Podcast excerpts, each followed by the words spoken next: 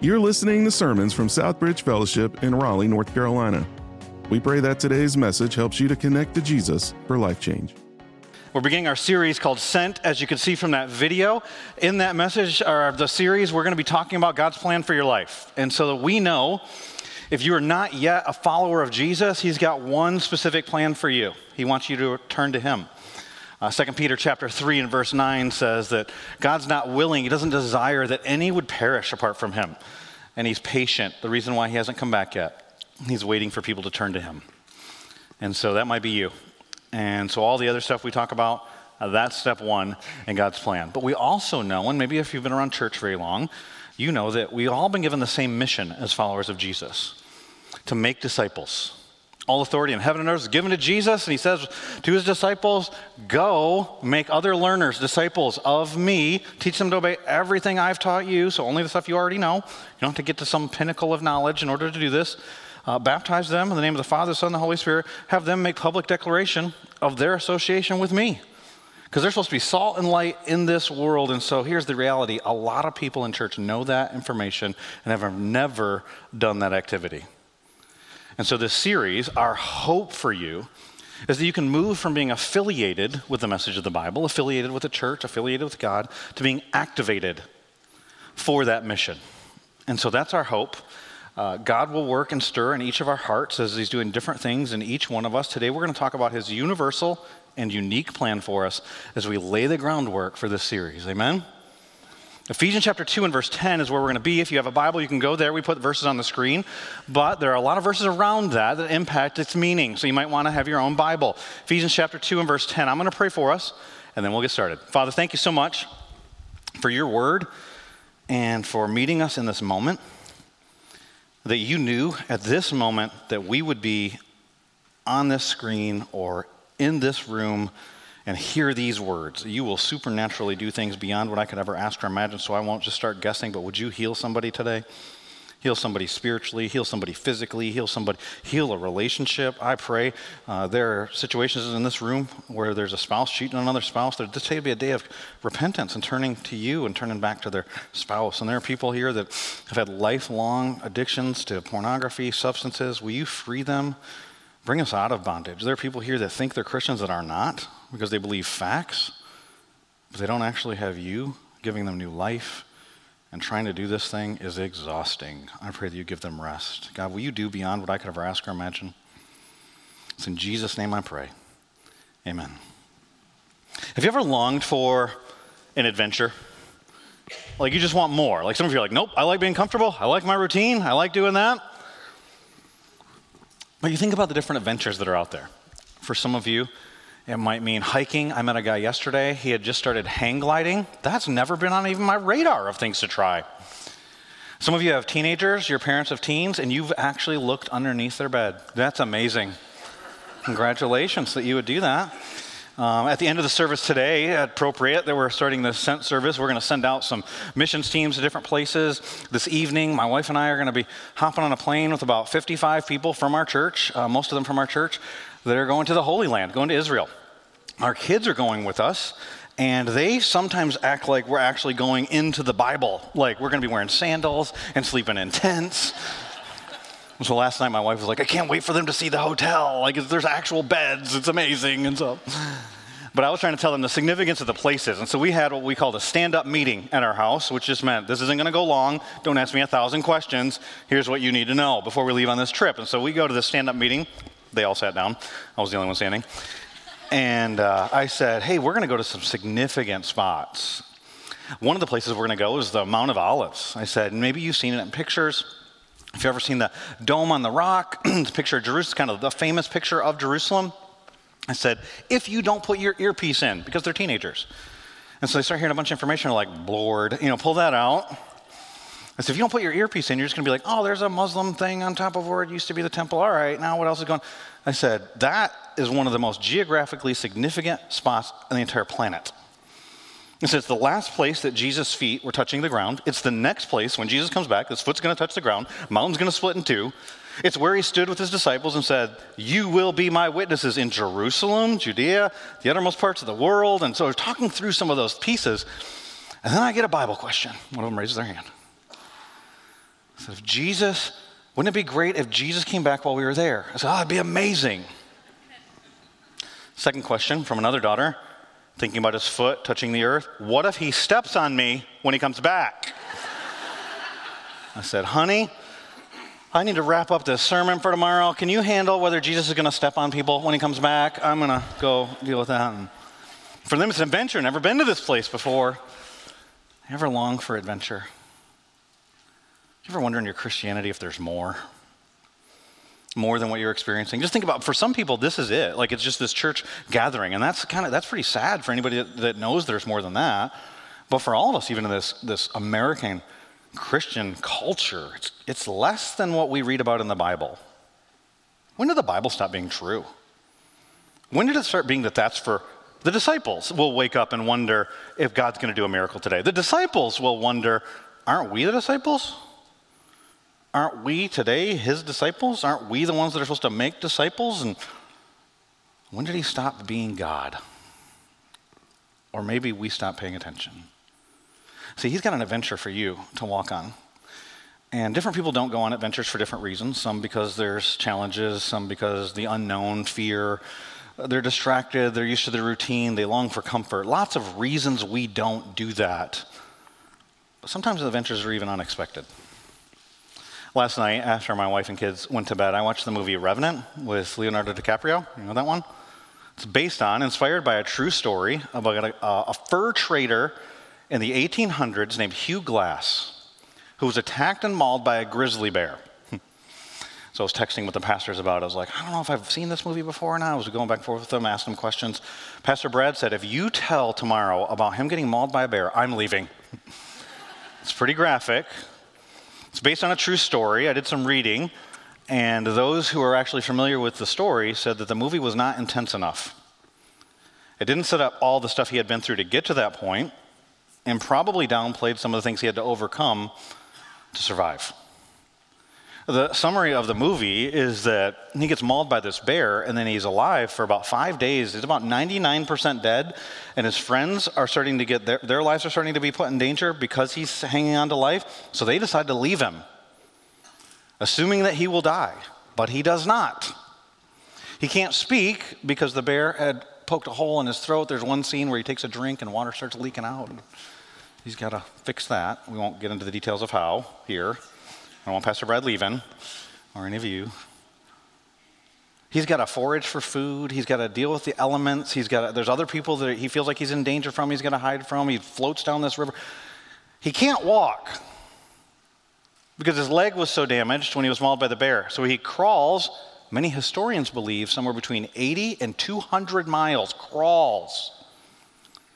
My favorite scene of the movie, though, is when he gets back. At this point, he's a different person. He started to restore some of his voice. And he's talking about going back out into the wilderness. And the guy that was with him, one of the people that abandoned him, says, We can't let you go back out there. He says back, I'm not afraid to die. I've already done that. Hmm.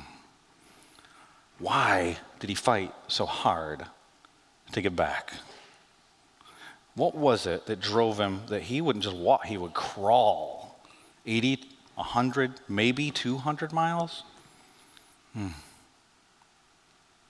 Got to be a strong motivator. We don't ever know historically exactly what motives are. In the movie, they portray it as if it's revenge. Historians talk about justice. Historians talk about his love for his family, his responsibility, just a will to survive. We don't know. Here's what we do know about life whether you want an adventure or not, you will go on one. There will be unexpected challenges. Some of you are dealing with stuff right now you would have never picked, but God's going to use. And so I just ask you today have you ever longed for more? Because I believe that God has more for us. Ephesians chapter 2, just one verse today, talks about two elements of what he has for us in his plan for us. Ephesians chapter 2, if you have your Bibles, um, in verse 10, I did a video uh, last week just an equipping video for our church, people that are going to get involved with our discipleship process, um, to teach you how to study the Bible. And we use this verse, and one of the things I say when we start going through this verse is simply that it starts with the word for. And you've got to then ask yourself, why is that word there? Is it a preposition? No, it's not. Is it a conjunction? It is. Then what is it connecting to? Because you don't just say for and then start talking. And so it's connecting us to a context. The context is very famous verses in chapter 2, verses 8 and 9. You're saved by grace through faith. It's a gift of God. And so God gives us the gift of faith. He gives us the gift of grace. He's giving us the gift of eternal life. And it says, not of works, or you'd brag about it. You'd get real cocky. For we are his workmanship. So he's the one doing the work. Where's his workmanship? But why is he even talking about that at all? And, and that ties back to chapter 1, actually. Verses 1 through 13 are about a new identity in Christ. So he's talking to people who are believers. That when you come to Christ, you not only receive eternal life, new life, you become a new person. A new creation is what's called in, in 2 Corinthians chapter 5, verse 17. Well, in Ephesians chapter 1 says what that new creation is a new position, a new relationship, a new identity. And then Paul says, I pray that your eyes would be open to see the power that does this. It's the power that raised Jesus from the dead. Verses 18, 19, 20, if you're skimming through your own Bible. Then in chapter 2, it says, Oh, by the way, that same power is what gave you new life in Christ. It, it says, You were dead in your trespasses and sins. And it talks about what that looked like. We'll dive into it a little bit more in the message. But the key is verse 4 but God. And so, my question for you is this Have you had a but God moment? Not did you grow up in church? Not what do you believe? Not are you moral? Do you not do these things? Do you do these things? Have you had a but God moment? You were living a mundane life, but God pulled you out of that. You were going your own way, apart from God, in a, a, world system that leads you to individualism and a world system that leads you away from God. But God grabbed you. You were in darkness, but God, you were, as Ephesians says, without hope and without God, but God. In Corinthians, 1 Corinthians chapter 6, hey, you know that idolaters aren't going to heaven, right? This is the Bible, so you can be offended by it. Don't email me, Jesus at heaven.com. Just kidding. Um,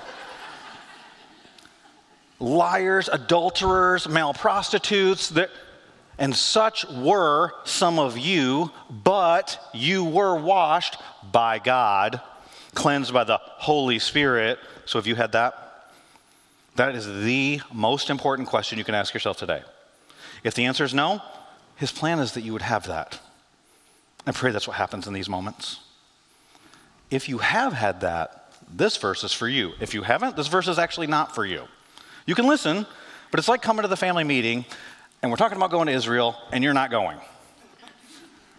Don't ask me if Jesus is going to step on you. We'll see what's going to happen right here. Ephesians chapter 2 and verse 10. Look at what it says. For we, those of us who've had a but God moment, for we are his workmanship, created in Christ Jesus for good works, which God prepared beforehand that we should walk in them. Okay. So in that movie, um, The Revenant, what happens is he has to figure out a way to eat. He doesn't have a gun. There's a scene where he takes a stick and points it at some, I don't know what they are even. I'm not out there. I'm, a, I'm an indoorsy kind of person. Bison, elk, some big deer looking thing, all right? He can't shoot it though. Gun has no ammo. Instead, he's pillaging for mushrooms and fungus off of a log. He's scavenging for food. One of the things we do when we come to the Word of God is we're going, where are the nutrients for my spiritual life? And that's why we're just focusing on one verse today. We're going to squeeze the juice out of a few words, three specifically, in this passage. The first one, the reason why I'm even talking about adventure, is because of what it says at the end of the verse. These are good works which God, so the God's got a plan for you, which He prepared beforehand. Now, some of you, seminary, I know we got a couple seminary professors that attend our church, a couple people that have been to seminary, things like that. You can let the Arminians and the Calvinists argue about whether or not there's free will or sovereignty, because when you read the Bible, the answer is yes. God is sovereign, and you have responsibility and choices. Yep, okay. We get to the end of that conversation. What does that, why does that matter? Here's why it matters. If God prepared these beforehand, this means this is what you were made for. And you were made for more than spectating at church, listening to one guy talk about what it's like theoretically or was like a long time ago. You were meant for more than just the mundane. You were meant for more than just morality. A lot of times in the South, we make Christianity just about be a good boy or be a good girl. And so a lot of, a lot of men specifically come to church and they're like, I don't, this isn't, I don't like this. Oh, good. It means you were made for more more than just morality, more than just a disposition. It's deeper than a disposition. It's more powerful, more potent than just some pithy little statements we say during difficult times of life. There's more. And you're supposed to walk in it. What does it mean to walk in it? And if you have ever been, as an adult, not part of church, and then you come and become part of church and you hear how people talk, it's weird. And some of us, we do it out in the community. I remember one time being at a restaurant, and a person from the church came up to me. They knew I was a pastor. I didn't really know them very well. And they were saying lots of uh, Christianese type language. And they said, So, how's your walk? I'm like, well, I'm sitting down right now, and you're kind of interrupting my meal. What are you talking about? They meant, How's my relationship with Jesus? But I like to goof around sometimes, and so I was like, I don't know, just, do Christians walk different than other people? I didn't know. Is there like a special limp from wrestling with God? Like, what happens there? A little Jacob, this Old Testament reference. And uh, if you notice in life, there, there are people that aren't Christians and there's different walks, right? Like, there's people that kind of have a swagger. You ever see those people that come into a room like, I'm here. What are we going to do now? And there's other people that are like victim walk, like, oh man, something bad's going to happen, like just waiting. Some people have a limp, like, cool guy. I'm just here. Michael Jackson was so cool, he invented a walk, the moonwalk. Oh, that?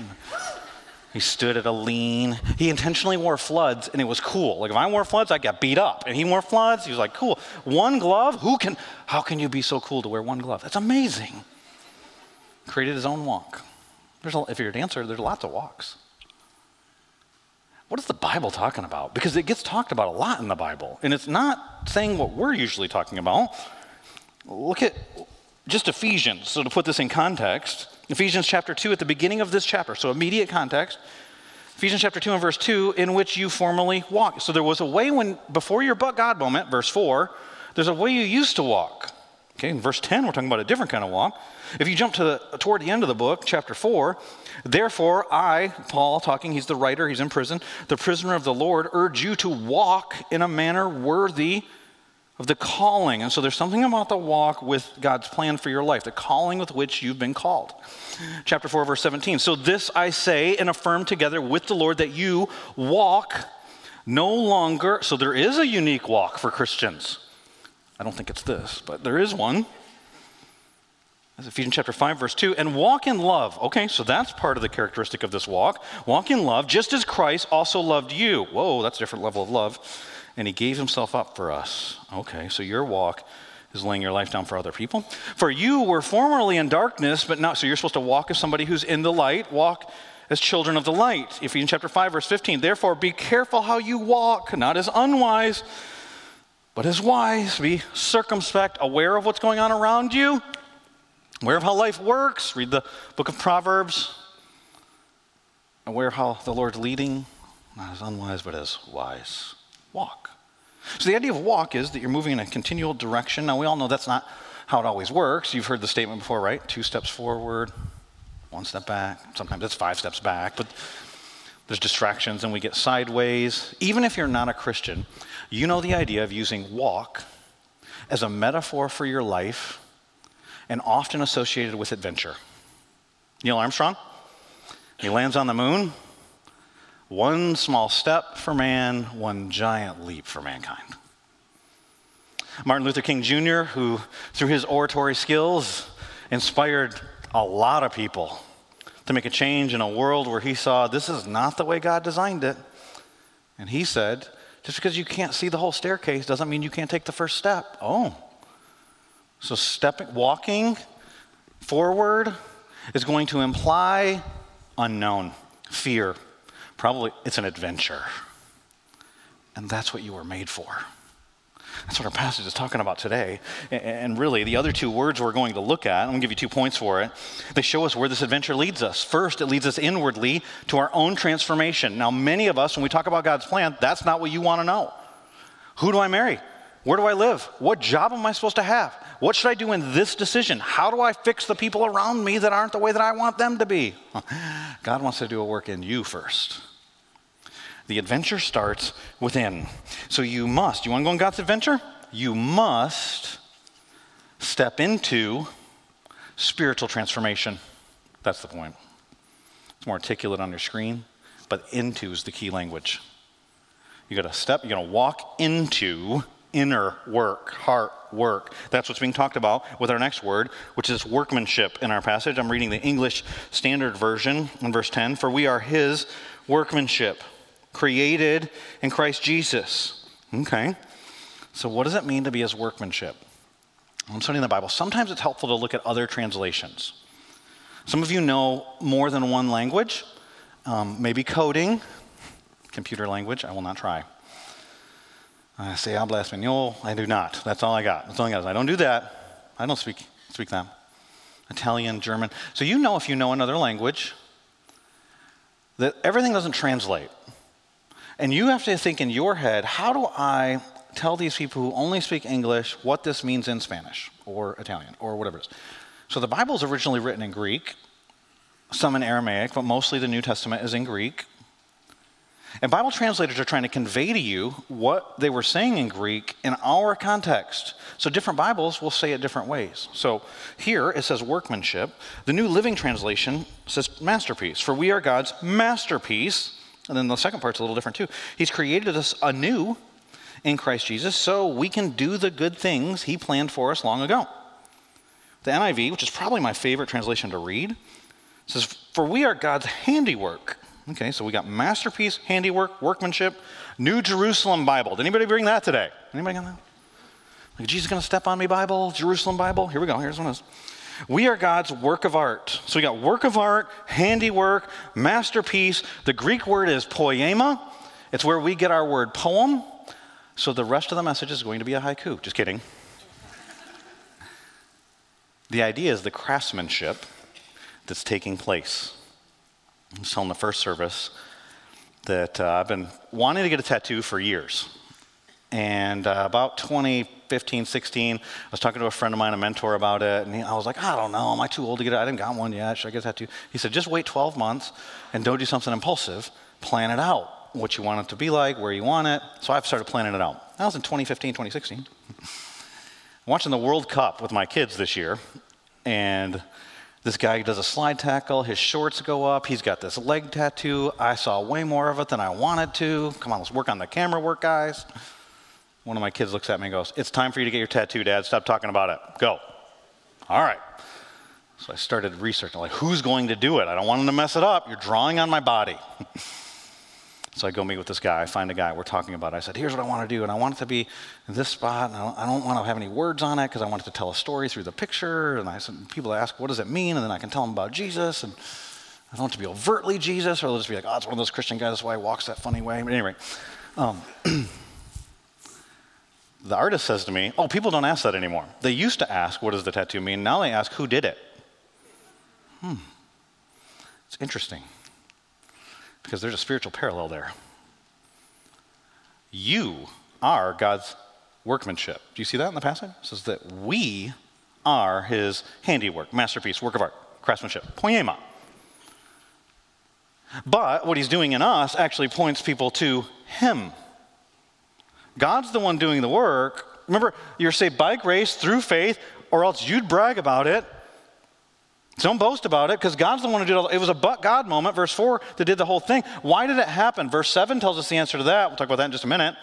It's to put his glory on display, is the shortcut answer, by the way. And then in verse 10, it's like, don't brag about this. You didn't save yourself, you didn't give yourself new life. You were created as God's work of art, his craftsmanship, and he's going to do a work of spiritual transformation. It starts with your new life. I love that line by Hugh Glass. I'm not afraid to die. I've already died. I've done that. Anybody who's a follower of Christ, if anyone's going to follow me, you must deny your, you got to die to yourself. Hmm. You've died to an old way of life. Now you're experiencing a are you? This is the question to ask yourself. Not what do you believe, not whether you come to church, not what vocabulary do you have, beverages do you drink, whatever your background is of what you think it means to be a Christian. Do you have new life? Because if not, it's just the but God moment. It's the only thing that matters. You need that. But if so, here's what you need to know. Uh, you might think to yourself, we're good, and that's why you're not experiencing more. The moment of your salvation is not the end of your transformation, it's the beginning. The moment of your salvation is the beginning. It's an incredible transformation, but it's the beginning of your transformation. And it's a process that continues. Philippians 1 6. He who began a good work in you will be faithful to complete the work. And so it's going to happen through the whole journey. Some of you got a hole in your throat, you've got wounds that need to be healed. Some of you can't walk. If you knew how good this plan is, you'd crawl. Hmm. Fear stopping you? Oh, what do you have to fear? Fear God. There's nothing else to fear. You've already died. Mean, risen. See, the problem is this.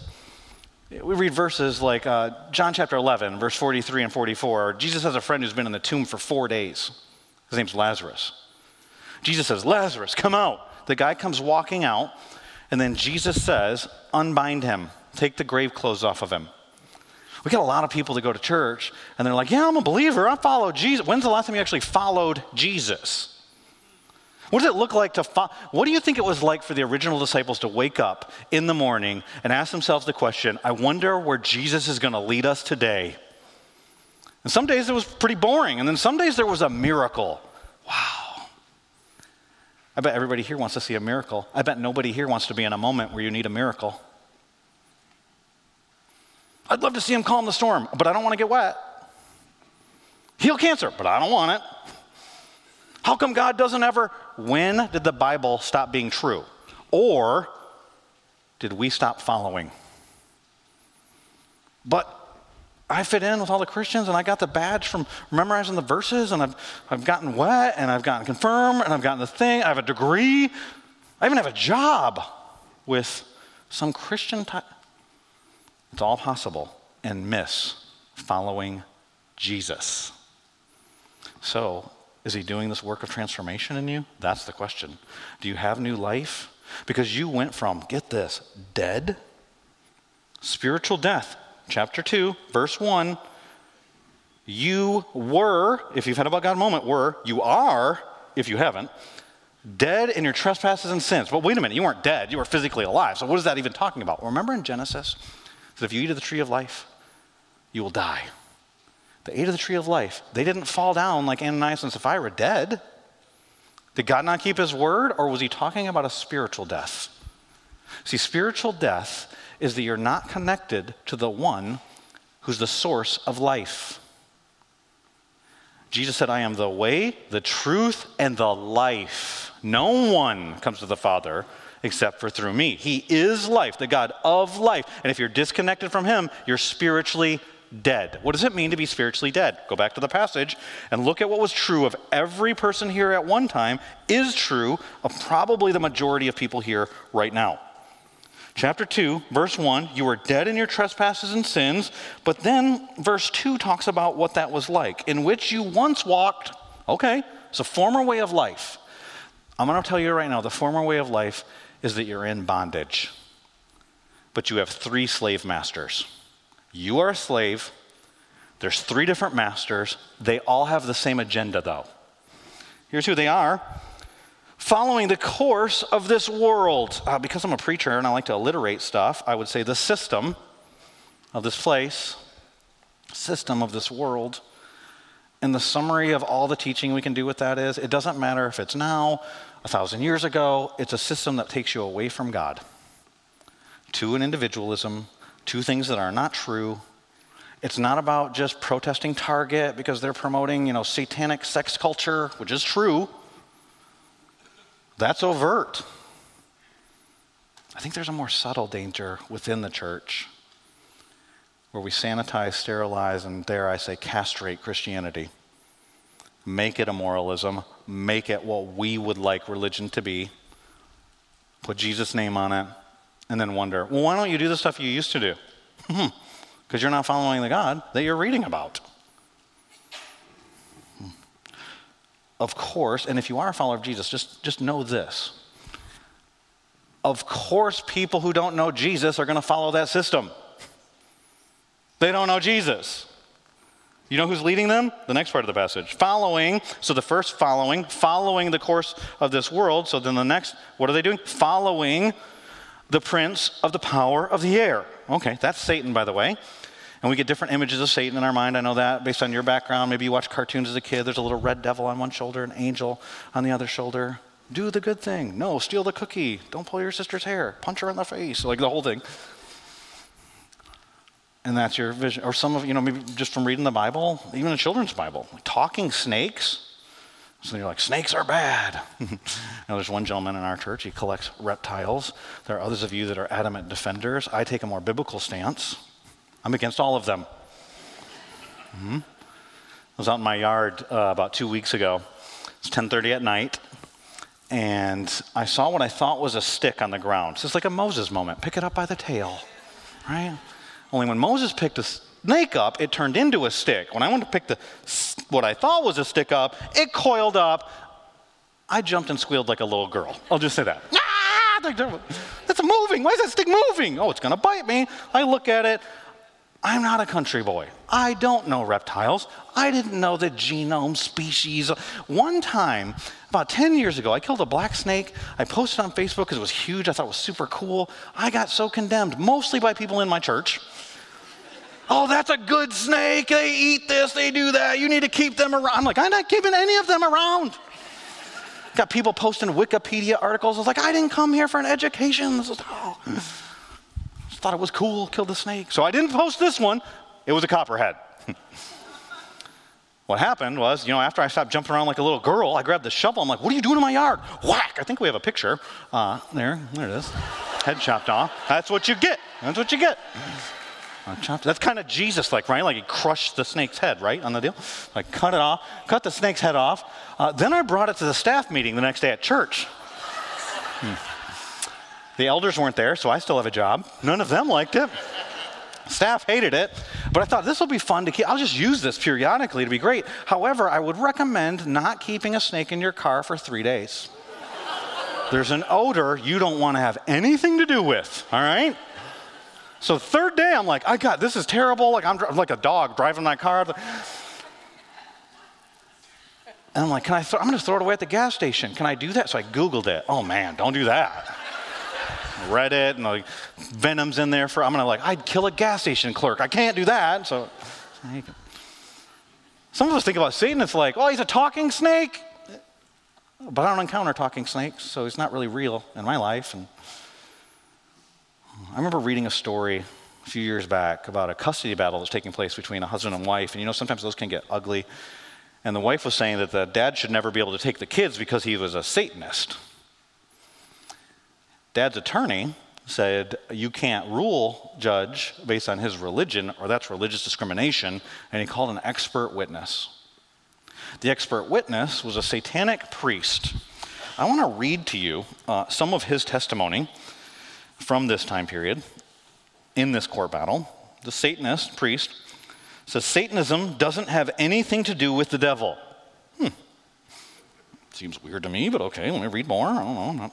Professional Satanist priest here. So the Satanist said, the religion doesn't believe in a real personal devil or any god or supernatural power. Satanism instead worships the ego, the power of self. Then he says that's what the upside down cross is about the turning on its head, this Christian idea of humility or meekness and servitude. Satanism isn't really devil worship, he said. Since Satan's just a symbol for pride, liberty, and individualism, hmm, that sounds a lot like the world system. Third slave master in our passage first, system of the world. Second, Satan. Third, it's you. It's self. So you look at the passage and it says, the prince of the power of the air, following the prince of the power of the air, following the course of this world.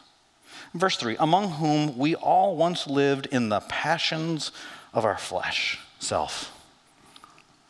James says how it happens when he says in James chapter 1, verses 14 and 15, but each person is tempted when he is lured and enticed by his own desire. These slave masters aren't making you do anything you don't want to do. And that gives birth to sin, and sin eventually gives birth to separation from God, death. Mm but God. That's who you once were. If you're a follower of Christ, you've been freed from the slave master and free to walk in the workmanship that God has for you, the handiwork to be transformed, inner walking, that's an outward works. The next part of our passage, the last word that we'll squeeze for a moment, isn't the workmanship, it's not the walk, it's the works. That there are good works that God prepared beforehand, before time. God had a plan for your life. This is what you are made for. So, what are these good works? Aren't good works bad? It said in verses 8 and 9, not to boast, it's not of works, or we'd boast. Hmm. The Bible talks like this in other places. In Titus chapter 3, talks about our salvation. In Titus chapter 3 and verse 5, he saved us not because of works done by us in righteousness, but according to his own mercy. Okay, and then you skip down a couple verses, and it says this in verse 8. This saying is trustworthy. Okay, believe what I'm telling you. And I want you to insist on these things so that those who have believed in God may be careful to devote themselves to good works. Wait, that's not good work. When you understand what's happening in Ephesians, this makes total sense. The work that God is doing in your life is for a reason. It's verse 7, which we haven't read yet. Verse 7 in Ephesians chapter 2 says this You were dead in your trespasses and sins, you've been made alive in Christ. We just walked through that. Verse 2, 3. But God, verse 4, it's by grace only. Verse 5. But then verse 7 says why this happened. So that in the coming ages, that's eternity, He, God, might show the immeasurable riches. And if you study the Bible on your own, just look at riches in this book. The immeasurable riches of His grace in kindness toward us so the reason why God picked a person who was against him and a system against him, following a being, Satan, who's against him, and they wanted to do it. The reason why God would do something we would never imagine, put on skin, become one of us, live the life we couldn't live, a sinless life in a sinful world without adopting the sinful way of the world, and still walk not by the flesh's will, but by God's will, plan, what he was made for, and then lay his life down and die for the very people who are killing him? Unthinkable was to put his glory on display. See, the problem for many of us, we want to know what are these good works? Who am I supposed to marry? Where am I supposed to go? What am I supposed to do? Um, we treat this book sometimes like it's a treasure map, and if we just follow the right formula, there's a pot of gold at the end, maybe a leprechaun in your Lucky Charms. What if the book is the plan? What if the pot of gold is Him? What you're going to find out in this sent series is that God's the one who's doing the sending. You're being sent by God. You're sent as His ambassador in Christ. You're going to have a whole message just on that. You're sent for God. You're sent by God. You're sent for God. And do you know where you end up? With God. You're sent by God, for God, to God. And there are things in the Bible that you're like, I'll just tell you the plan. I've got a, a, handout here. Somebody categorized all the commandments in the New Testament. This person says there's over a thousand for sure. It depends on who's counting. He says a thousand and fifty New Testament commandments. There's ask, ask and ye shall receive. There's abstain, abstain from idols and fornication. There's be, be exceedingly glad. There's two things to wake up to awake to righteousness, awake to life. We know we're commanded to love one another. We know we're commanded to make disciples. We know we're commanded to be holy. That's universally true. That is the universal plan of God for every follower of Jesus. What you want to know is the unique plan, and He has that too. But it's not separate from the universal.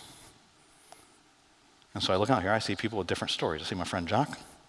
Celebrated, congratulations, Jock. 39 years of marriage this week He's the chairman of our elders. Yeah, there we go. Got my friend James and Carrie. We'll be praying for Carrie and her battle with cancer after the service today. I got different folks here. This guy taller, more tan, and more hands, got a better beard than me. They're different, all different stories. Got different stories here. My friend Nick. God's plan, universal plan, is to transform all of us into the image of Christ that are followers of Jesus. That's his workmanship, that's his craftsmanship, that's what he's doing. When James becomes the image of Christ that God desires for James to become, James and I are not going to look the same. And it's not just because you're taller and more handsome. It's not just because you've got different gifts. Because you think about this there's a universal plan. Everyone here, if you know the Bible, you know that each person's been uniquely gifted. But look, I see my friend Todd. Todd's got a gift of teaching. I have a gift of teaching. When Todd teaches and I teach, it's not the same. We have different gifts. Some of you have a gift of mercy. Somebody else has a gift of mercy. The way it gets expressed is different. Why? Because you're a different person with a different personality, different experiences, born into this world at different moments, in relationships with different people. You have different passions, you have different desires.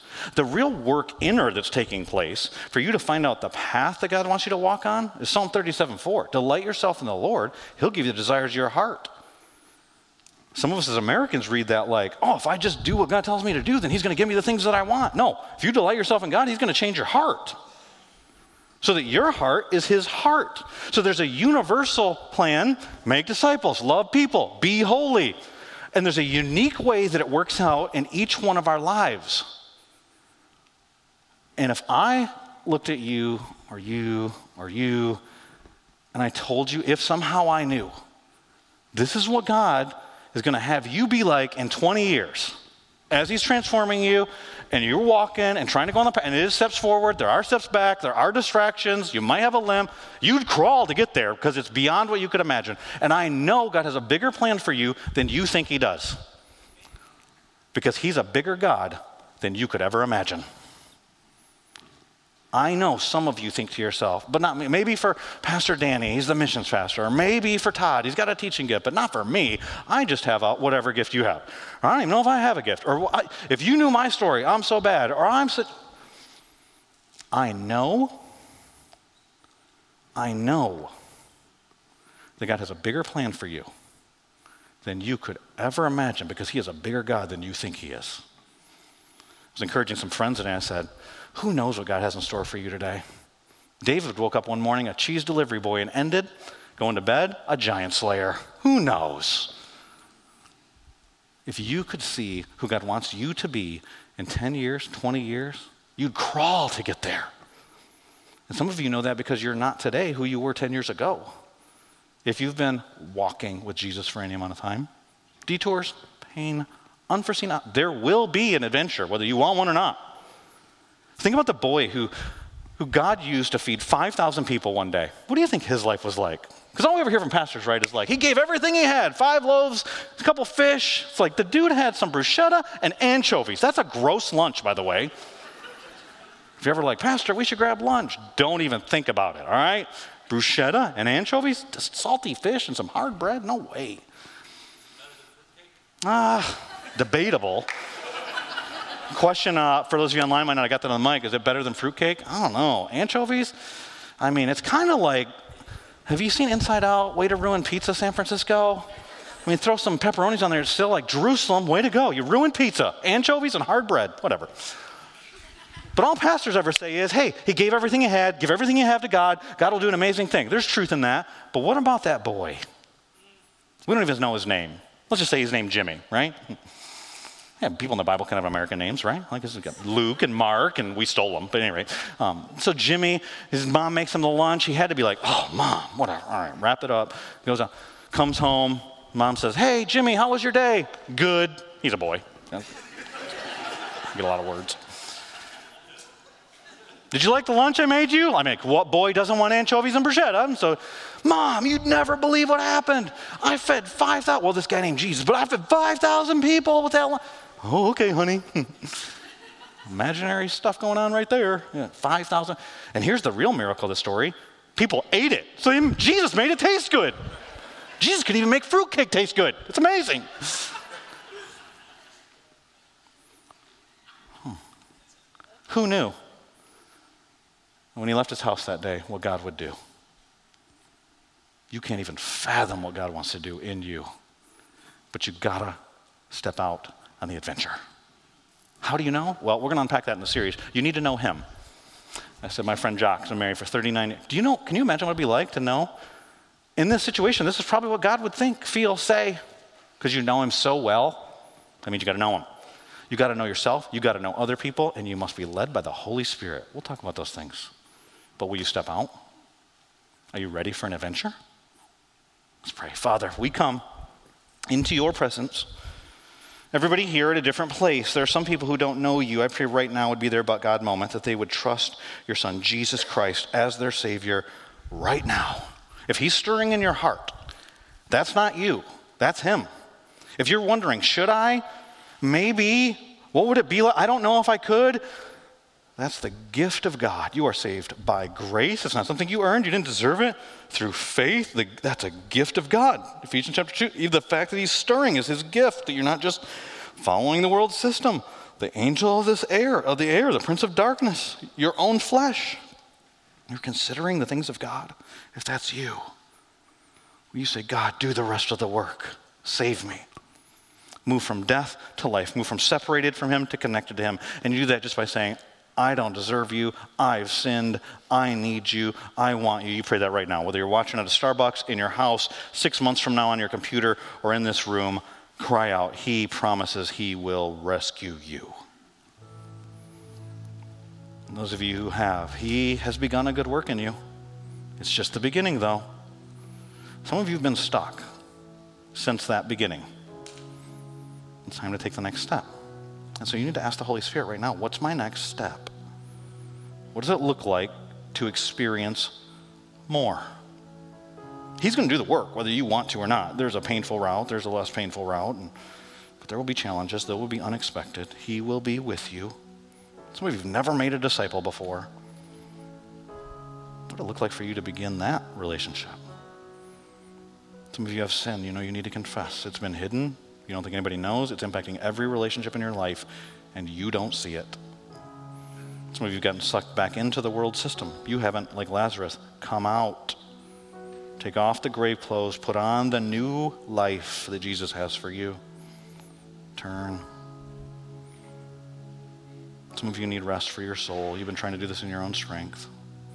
Being moral, conforming to even a unique part of America and that version of a subculture of Christian, and God's got so much more. It's more wild, it's more dangerous, there's a lot of risk, but it's better. What does it look like to take a step into that? What does it look like to have a conversation with somebody today? What does it look like to be vulnerable with another human? Because you weren't supposed to do this alone. That's the world system. That's Satan's plan to isolate you and lie to you. And with 1,050 commands in the New Testament, 59 of them require another person. You can't be obedient without being in those kinds of relationships. It's not even possible. And the crazy part is that part of Ephesians chapter 1 is that God's living inside of you. So those commandments that you could never do, you're right. But the one who wrote them will empower you to do them as you step into them.